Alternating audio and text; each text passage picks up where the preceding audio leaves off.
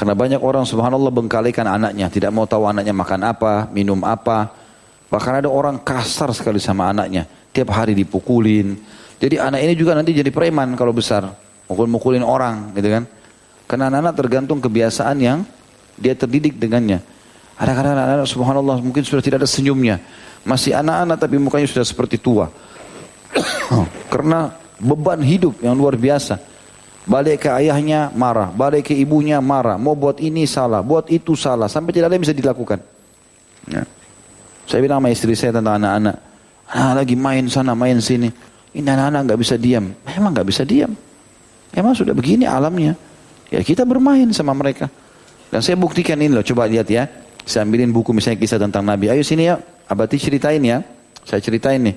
Duduk, mereka duduk dengar. Ya, Nabi apa? Nabi ini, Nabi dipilih. Mau Nabi siapa nih? Nabi Adam, Nabi Syuaib, Nabi Idris. Minimal nama Nabi-Nabi mereka sudah tahu misalnya. Oh Nabi ini, baik saya bacain misalnya. Tuh lihat, anak-anak diam. Asal kita carikan aktivitas.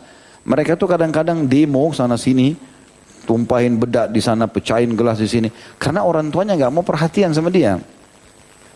Mau diajak main orang tuanya cuek. Sudah sana-sana, pegang handphone, sibuk, nonton. Ya, remote TV yang dipegang, anaknya gak dipedulikan.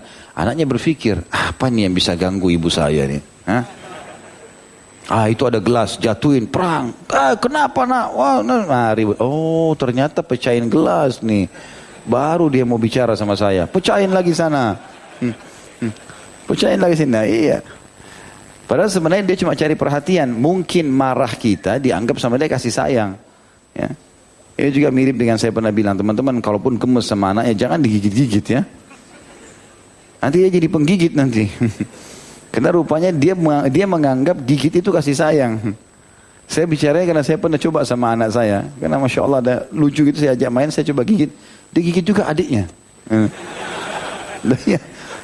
Saya pulang mengajar di sini, saya bilang, ini anak gigit adiknya begini-begini. Oh, ini memang saya kemarin gigit dia soalnya. Mungkin dia jadikan pelajaran, bagi dia itu kasih sayang kan. Dia gak ngerti anak 3 tahun, 2 tahun masih belum ngerti apa-apa gitu. Tapi subhanallah begitulah.